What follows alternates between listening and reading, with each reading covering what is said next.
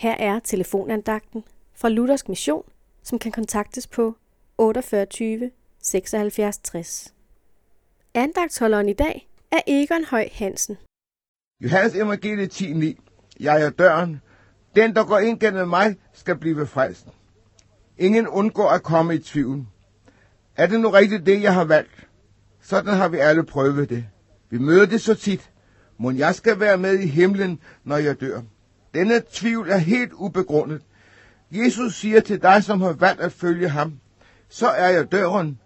Vil du gå ind ad den dør, så har Jesus åbnet for dig til himlens herlighed.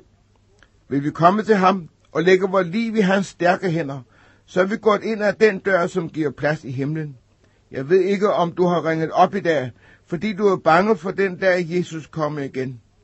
Vil du komme til Jesus med dit liv, der har du ingen grund til at ængstes.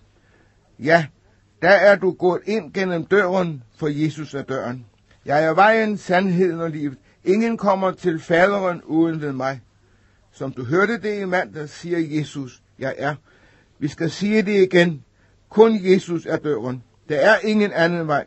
Men af den vej finder du glæden, der holder, også i de dage, vi ikke holder af. Når sygdommen banker på vores dør, så mister vi tit glæden i disse situationer. Må vi komme til Jesus. Han har lovet os, at også i de dage er han hos os. Og så er det så herligt, at han slipper os ikke. Derfor kan vi glæde os over denne forunderlige kærlighed. Jesus er døren.